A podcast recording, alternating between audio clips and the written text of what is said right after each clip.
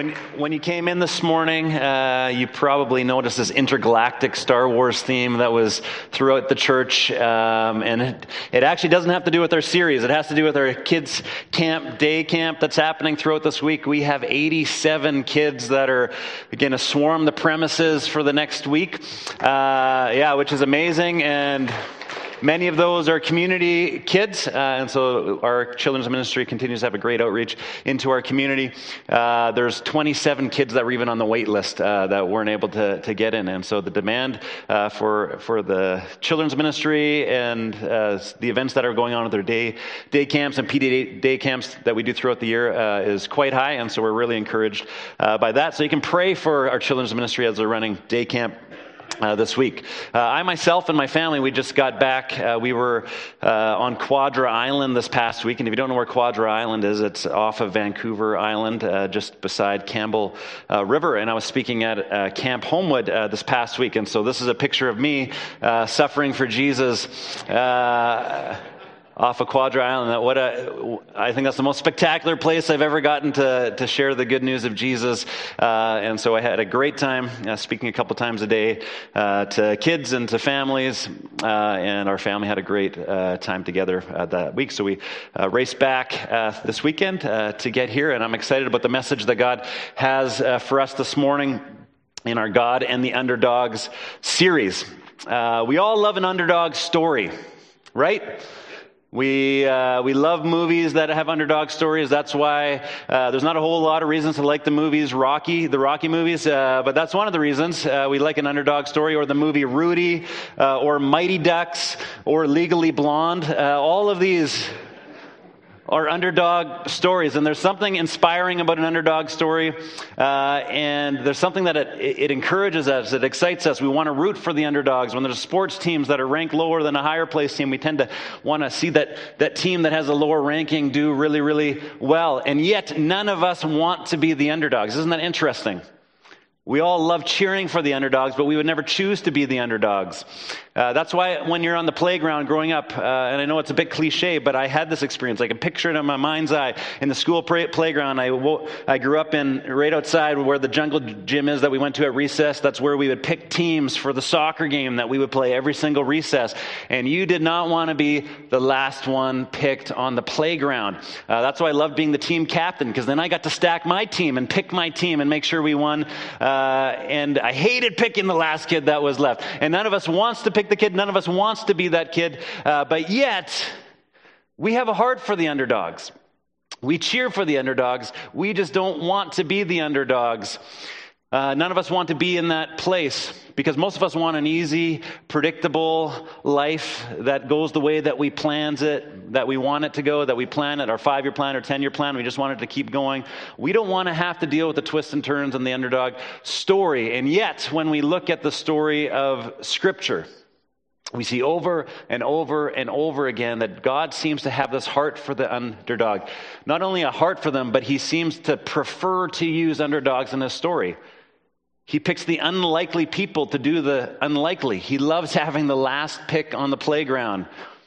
He loves it. We see the same principles over and over again that God loves proving the world wrong. And when people look at you and they say, I don't think you're good enough, God looks at you and He's like, I love using people that don't think they're good enough. Because we were never intended to be good enough.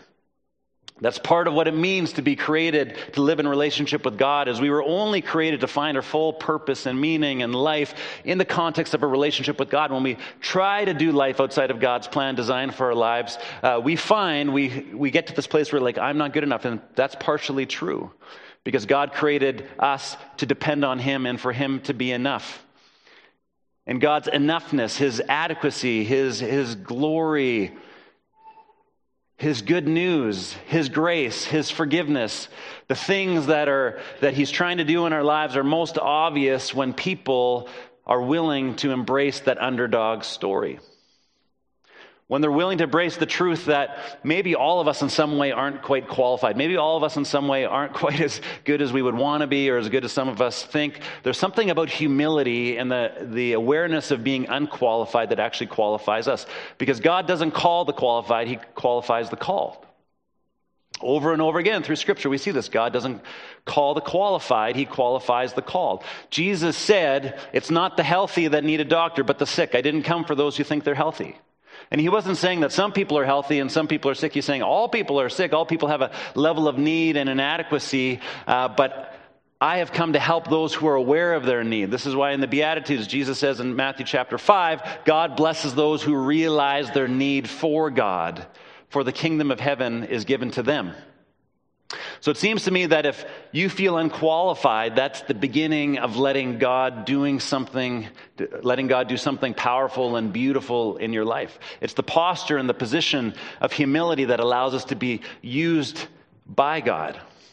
And this is why I love the story of Moses. I want to look at Moses this morning.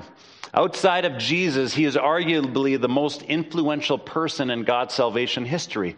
And many of you, even if you don't know the scriptures, you're probably aware of the Prince of Egypt movie. Um, you're aware somewhat of the story of Moses. And many of us know Moses for some spectacular things that he did in his life, but he only did those things in the last part of his life. We don't often think about the first part of his life life. He led the Israelites out of the land of Egypt where they were slaves. God used him to establish his covenant with his people and formed the Israelites into a nation. God gave the Israelites his law through Moses. The theme of salvation throughout Scripture is often embedded in the salvation backdrop uh, story and metaphor of Moses and God delivering his people out of Egypt and bringing them through the Red Sea. DreamWorks made a movie about the story of Moses, like I referred to, called The Prince of Egypt. You know you're a big deal if DreamWorks makes a movie about you. Christian Bale recently played Moses in a, in a movie. You know you're a big deal if Batman is playing you in a movie. But Moses, we can get all kind of infatuated with the, the glory story, with the Batman part of his story. But that's not actually the majority of Moses' life, even though that gets the majority of attention.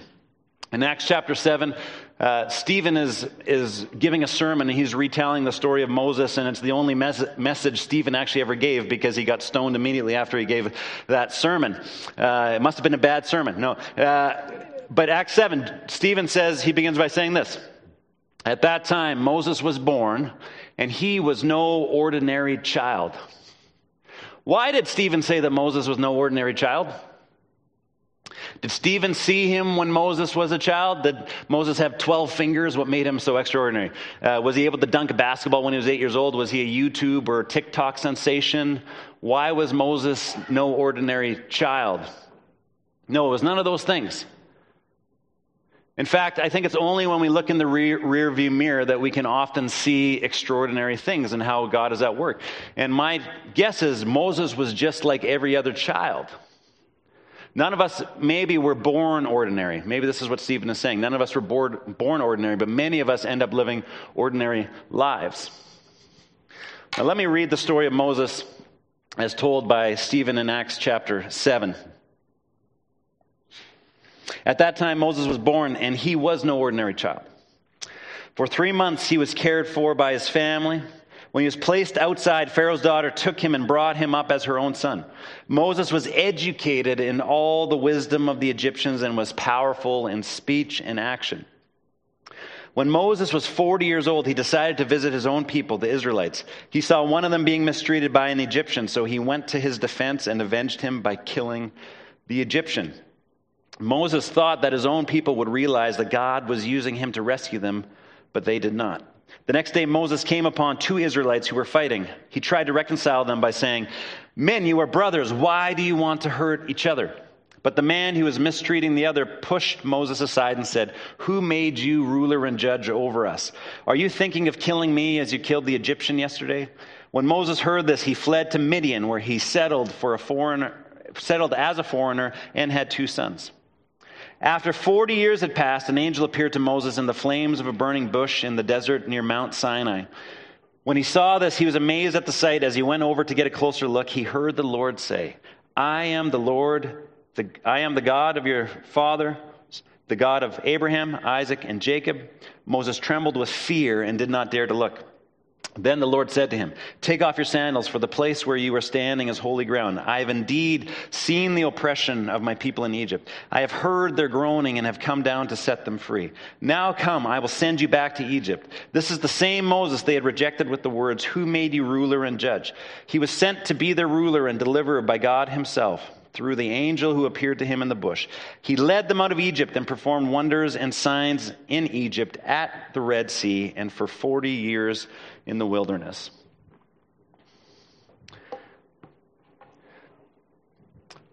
So, Moses was no ordinary child, but my guess is he looked just like every single one of us. Before his story started, he looked like every single one of us. In the rear view mirror of his life, at the end of his life, the, Stephen could look back, and the other people, uh, the, the people of God could look back hundreds and thousands of years later and say, Moses did some extraordinary things. And so they could look in the rear view mirror and say, Moses was legendary. Moses did some extraordinary things with his life. But my guess is right at the beginning, Moses himself had no idea. In fact, for most of his life, Moses had no idea how God was going to use him. At that time, Moses was born. He was no ordinary child. For three months, he was cared for by his family. When he was placed outside, Pharaoh's daughter took him and brought him up as her own son. He was placed outside. He was placed outside, if you know the story, because it was no longer safe for him to be inside. Pharaoh was getting afraid. The people of God who were slaves in Egypt were multiplying and multiplying, and they were becoming a force. Even though they were at the bottom of the totem pole, there were so many of them that Pharaoh was afraid that they would rise up and, take, and attack him and come against him. And so he wanted to take away their strength. And so he went about killing the male children in the land of Egypt. And so it was not safe for Moses anymore to be inside the house of an Israelite. And so his mom, took this little baby, put him in this basket, and laid him in the reeds in the Nile River. That's when Pharaoh's daughter found him and took him. And ironically, got Moses' mom to nurse him. That's part of the irony of the story. So Moses ends up growing up in the house of Pharaoh. Moses ends up growing up never being fully an insider, always feeling like an outsider. I can imagine him growing up among the Hebrew people, and they saw him as a traitor. They were slaving away, building bricks, and he was living in the luxury of Egypt. I could see him not feeling totally inside with the Egyptians because he was always seen with some disdain because he was one of those Hebrew people. He was a slave that found his way into the house of Pharaoh. And so everywhere that Moses was, he was never totally in. He was always on the outside. And maybe some of you feel like an outsider. Maybe you're an outsider because of things that you've done, because of choices that you've made, because you don't ever feel like you quite fit where you wanted to fit. Maybe where you came from, you don't feel like you can go back to. Maybe you feel like you have no place where you're going to. Uh, but many of us hit points in our life where we feel like an outsider. But is it possible that some of us feel like outsiders because at the end of the day, God loves outsiders, and if He's going to reach outsiders, He's going to need outsiders to reach outsiders? You understand what I'm saying? Moses felt like an outsider. Moses had no idea at this point in his life what God's plan for him was going to be. In fact, the, the, very idea that Moses didn't fit was part of the way that God prepared him for the call that he was going to have on his life. So Moses, an outsider, never knowing where he belonged. And then it says Moses was educated in all the wisdom of the Egyptians, and he was powerful in speech and action. And this is interesting because why educate Moses in the way of the Egyptians when you're going to use him to be the founder of Israel? It doesn't make any sense. Why would he grow up learning the language of the Egyptians when the people that he was going to lead were going to be the Hebrew people and they spoke a different la- language? Why grow up learning the history of the Egyptians when he should be learning the history of his own people? What a waste of an education if the plan of God was to use Moses to li- deliver his people from e- Egypt. Some of us feel like we've wasted part of our lives. Some of us look back on maybe our own education and we think that was a waste of an education. Some of us look at our own history and we feel like there was a, a period of time where we, we missed it. And it doesn't matter what your past is because God has been sending you through His school, preparing you for the plans that He has for you, whether we realize it or not. Every education that you ever got, every school you went to, every lesson you ever learned. Some of us are wondering how does my past actually inform my future? Some of us has a very narrow view of what God calls people to. We think that God only calls missionaries and pastors, and we fail to recognize that God has prepared all of us for a call and a purpose. I had a fascinating conversation this last week when I was at, at camp. There was, a, there was a kid there named Nathan who was in his young 20s. And uh, he came up to me one day. He said, he said, Pastor Matt, he said, Can I tell you a story? I said, Sure and he was a passionate individual and he goes into his story and he says that he grew up and he was uh, he, he, had a pastor as a father and he's he had uh, seven brothers and he was one he was the youngest of the seven brothers uh, and he always felt like god had a call on his life but he thought the only avenue for to follow god's call was to become a pastor a missionary yet he was really uh, passionate about technology and entrepreneurship and he's like i just felt lost in my life and didn't know how god was was going to use me or what his path was for me. And then he said, Four years ago in 2019, there was a speaker that came to camp, and that speaker came to camp, and I'm like, 2019. I was at Camp Homewood on Quadra Island in 2019. And I started putting together the pieces. He's like, He's talking about me. I came there in 2019. He says, in 2019, there was a speaker that came and he asked me, he asked us the question. He said, What did God talk about most? And he said, I thought maybe you were going to say love or sin or salvation or the good, the gospel. He said, but the speaker in 2019 told me that God talked about the kingdom of God most. He said, and then in 2019, you told me that the kingdom of God is so big that the story of God is so big, and you invited me to live in the kingdom of God to expand my imagination and, and, imagine what it might look like. He's like, so I'm, I'm using my passion for technology and to build businesses to create sustainable models so that, so that people who are living below the poverty line can have a sustainable way of life. He's like, and they, they would be, know themselves and their identity. And he goes on and on. And this, this would be a way that they would figure out their value in God. And he's going on and on and on. And I was like, I was just like so humbled. I'm butchering the way he told it. It was, it was beautiful and passionate. Um, and I just said at the end, I was like, Can I give you a hug? I, I, was so humbled that God would use me four years ago uh, to, talk to, to talk about the kingdom of God and for this young, moldable person to have his imagination grown that God could involve his passions, his desires, his education, his story, and do something that was uniquely for him. He said that was a turning point in his life. And I said, You blessed me by telling me that story. I was like, I often say things and I don't know if it lands anywhere. Uh, that's how I feel most weeks. Um, and the irony of that is, even in my own story, I grew up not being a very good student. I grew up feeling like I wasn't very smart, and I failed a lot of courses in high school.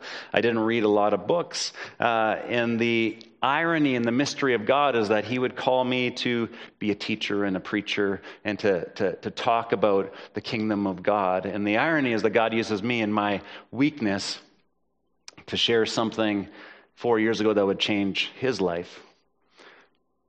And it was this reciprocal moment, I think, where we just were able to embrace each other and hug each other and just be in awe of how God actually weaves our stories together in ways that we don't plan on. So some of us, we write ourselves out of God's story because we think, well, my past, my education, it's outside of what, you know, the types of things that God usually does. And maybe we have a limited imagination of what God usually does. Every part of your story the education you got, the skills you got, the mistakes that you've made, they're all part of the school of God that He sent you through because He wants to do something in your life. Stephen continues, says, when Moses was 40 years old, well, that's old. 40 years old. He's, uh, he's an old man now, and I can say this because I hit 40. Uh, he hit the midlife crisis.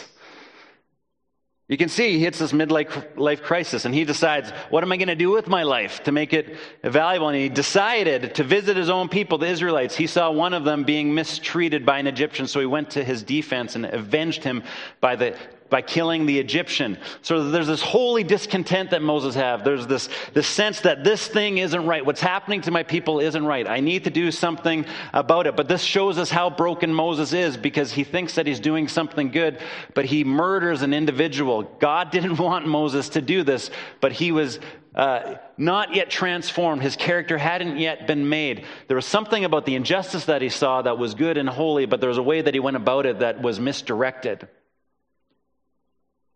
In fact, God was, or Moses was acting more like Pharaoh here than like God. Moses grew up in Pharaoh's household. He knew the ways of Pharaoh. He wanted to make a difference, but he didn't yet know how to make a difference. So at 40 years old, this is the beginning of his story in some ways, at 40 years old. He decides to take matters into his own hands, the injustice into his own hands, and he makes a mistake and he goes and he kills an individual.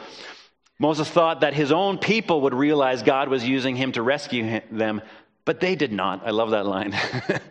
Don't you realize that I'm God's plan for you? Uh, they didn't think so.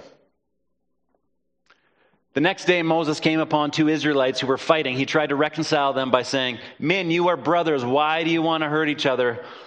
But the man who was mistreating the other pushed Moses aside and said, Who made you ruler and judge over us? Are you thinking of killing me as you killed the Egyptian yesterday? When Moses heard this, he fled to Midian, where he settled as a foreigner and had two sons. Shocker, they didn't trust the killer. Don't you know I'm God's plan for you? Uh, I'm not sure I can trust you. I saw what you did. And notice that Moses didn't feel guilty about what he did until he was caught. Moses ran away because he was afraid. Moses' heart hadn't yet been changed. He runs away. And often it's those places that we run away, it's the wilderness that we find ourselves in where a character is formed. And so he runs away. And it said that he settled as a foreigner. He kills somebody, he runs for his wife, life, and then he wastes the next 40 years of his life in the wilderness being someone he's not supposed to be. Sometimes we make mistakes and decisions in life that we think that we can't get back from. We think that the decisions and the mistakes that we've made had crippled us. We think, well, I know what I did, and how could God use somebody like me knowing what I did? We think, how could people ever trust me again knowing what I've done? And so the mistakes we make send us running. And often it's not the mistakes that keep us living ordinary lives, but it's we run away from the mistakes that we've made and then we find ourselves settling in our life. Moses settled. After he made a mistake, he ran away and he settled. There's people that will always define you by the worst mistakes that you've made. There are people that would look at Moses, and for the rest of his life, they would think Moses is a murderer, he's a killer. But every time we thought we made a mistake that God couldn't redeem, we need to be reminded that there's no mistake. There's nothing that we could ever do. And I say this with the most conviction. I don't know your story, but I know that there's no part of your story that God can't rewrite. There's nothing that God ever wastes. There's no experience that God will waste. But often, it's not our worst moments that keep us from God's plan in our lives, it's us settling. Most of us don't keep making terrible decisions, but often we avoid the future God has for us because we settle. But Moses runs to the wilderness, and the wilderness is the place where stories are transformed. The wilderness is the place where perspectives are changed. The wilderness is the place where character is developed. The wilderness is the place depending on how we use that experience and that part of our life where our legacy will be determined. This is where Moses encountered God in the burning bush. So after 40 years had passed, so how old is Moses now? You can do the math. 80. Moses is 80 years. After 40 years had passed, he's hit midlife crisis twice. Before Moses did anything extraordinary, 80 years had passed. We remember Moses for the things he did after he was 80 years old. Do you ever feel like you wasted your life? Do you ever feel like you missed it? With God, nothing is wasted. And if you're 80 years old and you're listening this morning and, the, and, and you're thinking about what legacy could I possibly leave now? Remember, the legacy that Moses left was made after he was 80 years old. No matter what you've been through, no matter what mistakes you've made, no matter what education or life experiences you think you squandered or wasted, God has an incredible way of bringing it all back together. That's what he does. And after 40 years had passed, when Moses was 80 years old, an angel appeared to Moses in the flames of a burning bush in the desert near Mount Sinai. When he saw this, he was amazed at the sight. As he went over to get a closer look, he heard the Lord say, I am the God of your fathers, the God of Abraham, Isaac, and Jacob. Moses trembled with fear and did not dare to look. Then the Lord said to him, Take off your sandals, for the place you are standing is holy ground.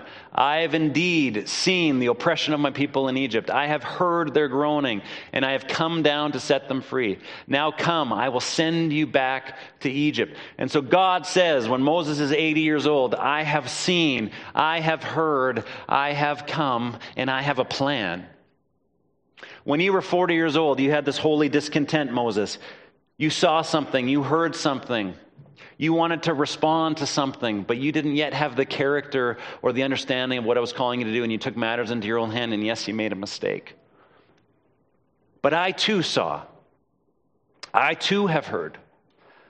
And I have come and I have a plan. And do you know what my plan is, Moses? My plan is you. And isn't that the way that God often works? When we look at the world around us and we think, if somebody would just do something about it, if there was this injustice, my guess is if you have something burning on your heart, God is calling you to do something about it. The holy discontent that Moses had when he was 40 would come back to him, that God would bring that back to in front of him when he was 80 years old. The injustice that Moses saw that turned him into a murderer, God saw it too, and God wasn't going to turn his back to it. Moses just didn't have the patience to wait for God. The heartbreak of Moses echoed the heartbreak of God. The holy discontent of Moses was what resonated in the heart of God.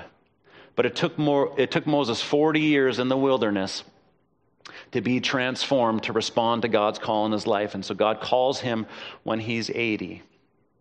And then God says, after he says, I've seen, I've heard, I have a plan. And he says, I'm sending you back.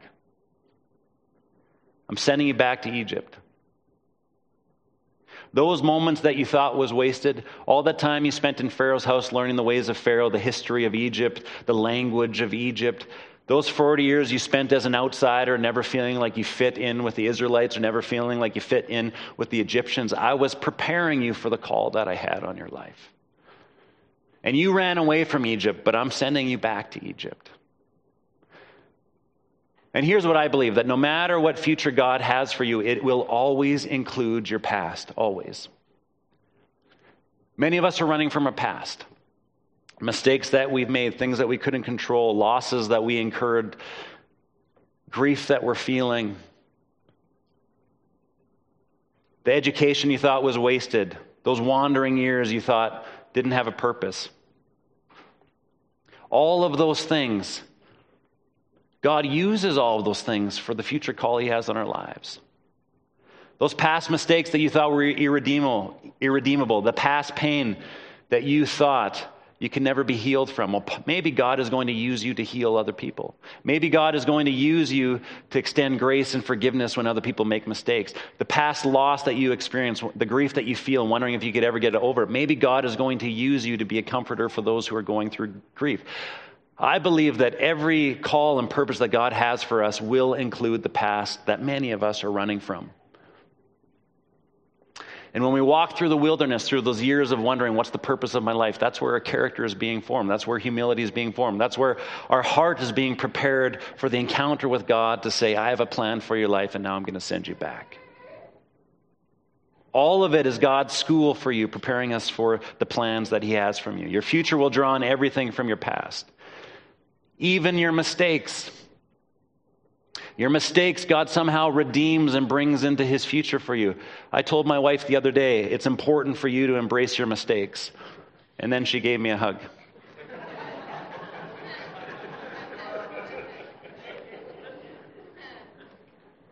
but every part of our past, God uses. The things that we want to get away from, God uses. And the story continues. This is the same Moses. I believe God, through Stephen, wanted everybody to know and realize that the same Moses, for the first 80 years of his life, who was a murderer, who was an outsider, who didn't feel like he fit, who was wandering around in the wilderness for 40 years, not knowing what his purpose was, running from his past, the one who was rejected by his own people. This is the same Moses that God called back. And I believe that when people look at your story and my story, they will say, This, can this be the same Matt that I knew? Can this be the same Joe or Bob or Bill or whatever your name is? Yes, that's where the gospel, the testimony of God who tells his story through our lives comes in. People sh- should look at us, ought to live us, look at us, knowing our history and our past and say, this is the same person, but God has redeemed them and called them and is using them in a mighty way. This is the same Moses. They had rejected with the words, Who made you ruler and judge? He was sent to be the ruler and deliverer by God himself through the angel who appeared to him in the bush, he led them out of Egypt and performed wonders and signs in Egypt at the Red Sea. And then what does it say there? For 40 years in the wilderness. This is incredible. Moses spent 40 years in the wilderness running from God, and that's where God met him in the wilderness. Even when Moses was running from God, God was preparing Moses because Moses was going to lead the people of Israel through the desert for 40 years to be formed by God. He's going to lead them through something that he personally went through. This is the story of God over and over again that God uses us to lead other people through something that he already led us through. God is preparing you even the things that you want to erase out of your story, God's actually going to use it. He's going to use you to lead other people through something that He led you through. It's beautiful. It's the redeeming power of the good news of the gospel. That Jesus, though He was crucified, ended up being resurrected, and the, the, the day that looked like the worst day in history ended up being the beginning of the best day in history. The things that we want to write off are the things that God writes into our story. There's an underdog story in Genesis 50 that we won't tell, but it's the story of Joseph. But at the end of this long, winding story of all these twists and turns, this is one of my favorite verses of Scripture in, in, 50, in, Genesis 50, verse 20. It said, You intended to harm me, but God intended it for good to accomplish what is now being done, the saving of many lives. The word intended in the Hebrew language that's being used here is literally the word weaving. God is weaving together every part of your story that you don't think fits. God is building a tapestry with your life. Your purpose, your legacy, the thing you're going to leave behind you is a tapestry of all the mountains and valleys of your life that God brings together. All the mistakes, all the detours, all the wilderness events, all the education that you got that you thought was wasted. He brings it all together for His glory and His purpose. God never looks at a human being and said, There's nothing that I can work with here. God doesn't waste anything. If you feel like you're too old, if you feel like you've made too many mistakes, if you feel like you've settled Moses was 80 years old and he encountered God in the burning bush, and then God brought everything in his story back together for the purpose to save many lives. The same God that weaved Moses' story together is the same God that is weaving our story together. The turning point in Moses' story was the burning bush in the wilderness. Where at 80 years old, in a place of humility, in a place maybe where he thought he was too far gone. He had an encounter with God. It's, it said in the text, so he went over to get a closer look and heard the Lord say, I'm the God of your fathers, the God of Abraham, Isaac, and Jacob. God has been doing this throughout history, and you're no exception. God does that with our life. In a moment, we're going to come to the Lord's Supper, the communion table. And this is the table that we come to to remember what Jesus has done the death of Jesus, the resurrection of Jesus. The death and the resurrection of Jesus is the template of all of our stories. In fact, Paul over and over again in the New Testament says that we are in Christ, meaning that the story of Christ is our story. When we identify with Jesus as our King, as our Savior, as our Lord, when we give our lives to following Him, we recognize that through His grace, through His forgiveness, through the power of His Spirit, there is no story that can't be rewritten. Every single one of us gets to experience a death and a resurrection when we're in Christ. And so when we come to the table, we choose again to die to ourselves, to our own perspectives, to our own sins, to our own mistakes, to our own wasted years, to the own ways that we've settled. And we say, God, I remember your promise. I remember what you've done. I remember your forgiveness. And I'm inviting you again to be Lord of my life and to write your story in my story. And if that's your heart this morning, to allow God to write his story with your story, for him to be the Lord of your life, for you to receive his forgiveness and his transformation in your life, then we invite you to come to the table. As you come to the table, someone will give you a piece of bread and they'll say, This is the body of Christ broken for you. And you're going to take it. And then someone will say, This is the blood of Christ spilled for you, and they'll give you a cup of juice and you can take it. I'm going to invite you this morning as you go to the table. Again, there's no pressure to go to the table, but if you feel like you're in the place in your story where you want to give your life to Jesus for Him to write His story with yours, we invite you to come. And then I'm going to invite you to grab the elements, and instead of taking them on your own, like we often do at Sunwest, I'm going to invite you to just bring them back to your seats. And when you're back to your seats at the end of the song, we will take the elements together. Does it make sense? Let me pray. Lord, we thank you that you have a heart for the underdogs because that means you have a heart for us. Lord, we thank you that the only thing you need to write us to write uh, to rewrite our stories is our humility and our willingness to follow you and give you everything. And so reminded again, Jesus, of your story, of your life, of your death, of your resurrection, of the good news, the gospel that says no matter who we are, no matter what we've done, we are not beyond saving, we are not beyond redeeming. And so we are thankful and we receive again your body, your blood that was broken and spilled for us. We receive it with thanksgiving. We say thank you for what you've done. We thank you that you are rewriting stories and that even now, in this moment, this morning, you are rewriting stories. Would you weave every part of our story together for your purpose and your glory? so that many lives may be saved. In the name of Jesus, we pray. Amen. So, as the band plays, we invite you, uh, whenever you're ready, to come forward to the tables. There's two tables at the front um, to grab the elements.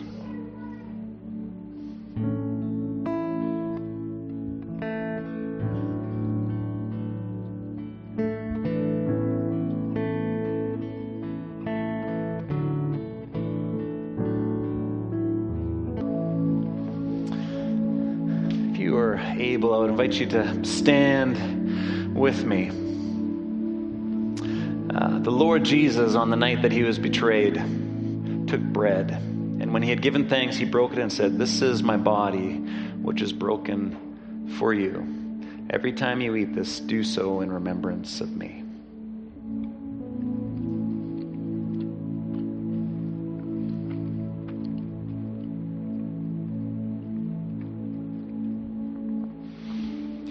Same way, after supper, he took the cup, saying, This cup is the new covenant in my blood. Every time you drink this, whenever you drink this, do this in remembrance of me.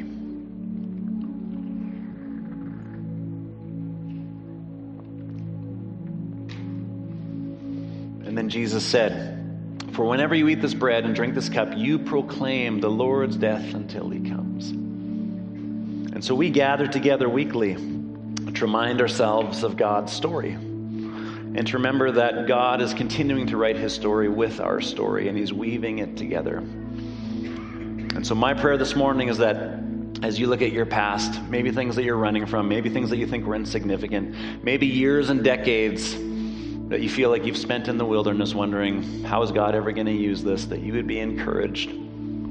I pray the Holy Spirit has spoken against the lie that there's things in your life that were wasted even the worst parts of your life are actually going to be part of God's redemptive story in your life. And He has a call for every single one of us. So, my prayer is that you would respond to that call that you would give your life to Jesus and let him weave his story with yours. Uh, after I pray, there's going to be prayer teams available. If you'd like prayer for anything, we would love to pray for you. They're available at the end of each service. Uh, we encourage you uh, to come forward if there's anything that you would want to receive prayer for. Uh, let me pray. Father, we thank you again that we can gather, that we can be reminded of your gospel story, your good news story the death and resurrection of Jesus, where the worst day in history actually turned out to be the best day in history. When we look at our stories and we think the worst parts of our story are irredeemable, we come back to your truth and we recognize that you waste nothing. That this is what you do over and over again. And so we give our lives to you and we ask that you would make something beautiful with our lives for your glory and our joy. We pray this in Jesus' name. Amen. Thank you for coming. Have a great week. We will see you next week as we have Brad Hubert uh, coming to speak, uh, continuing our God and the Underdog series.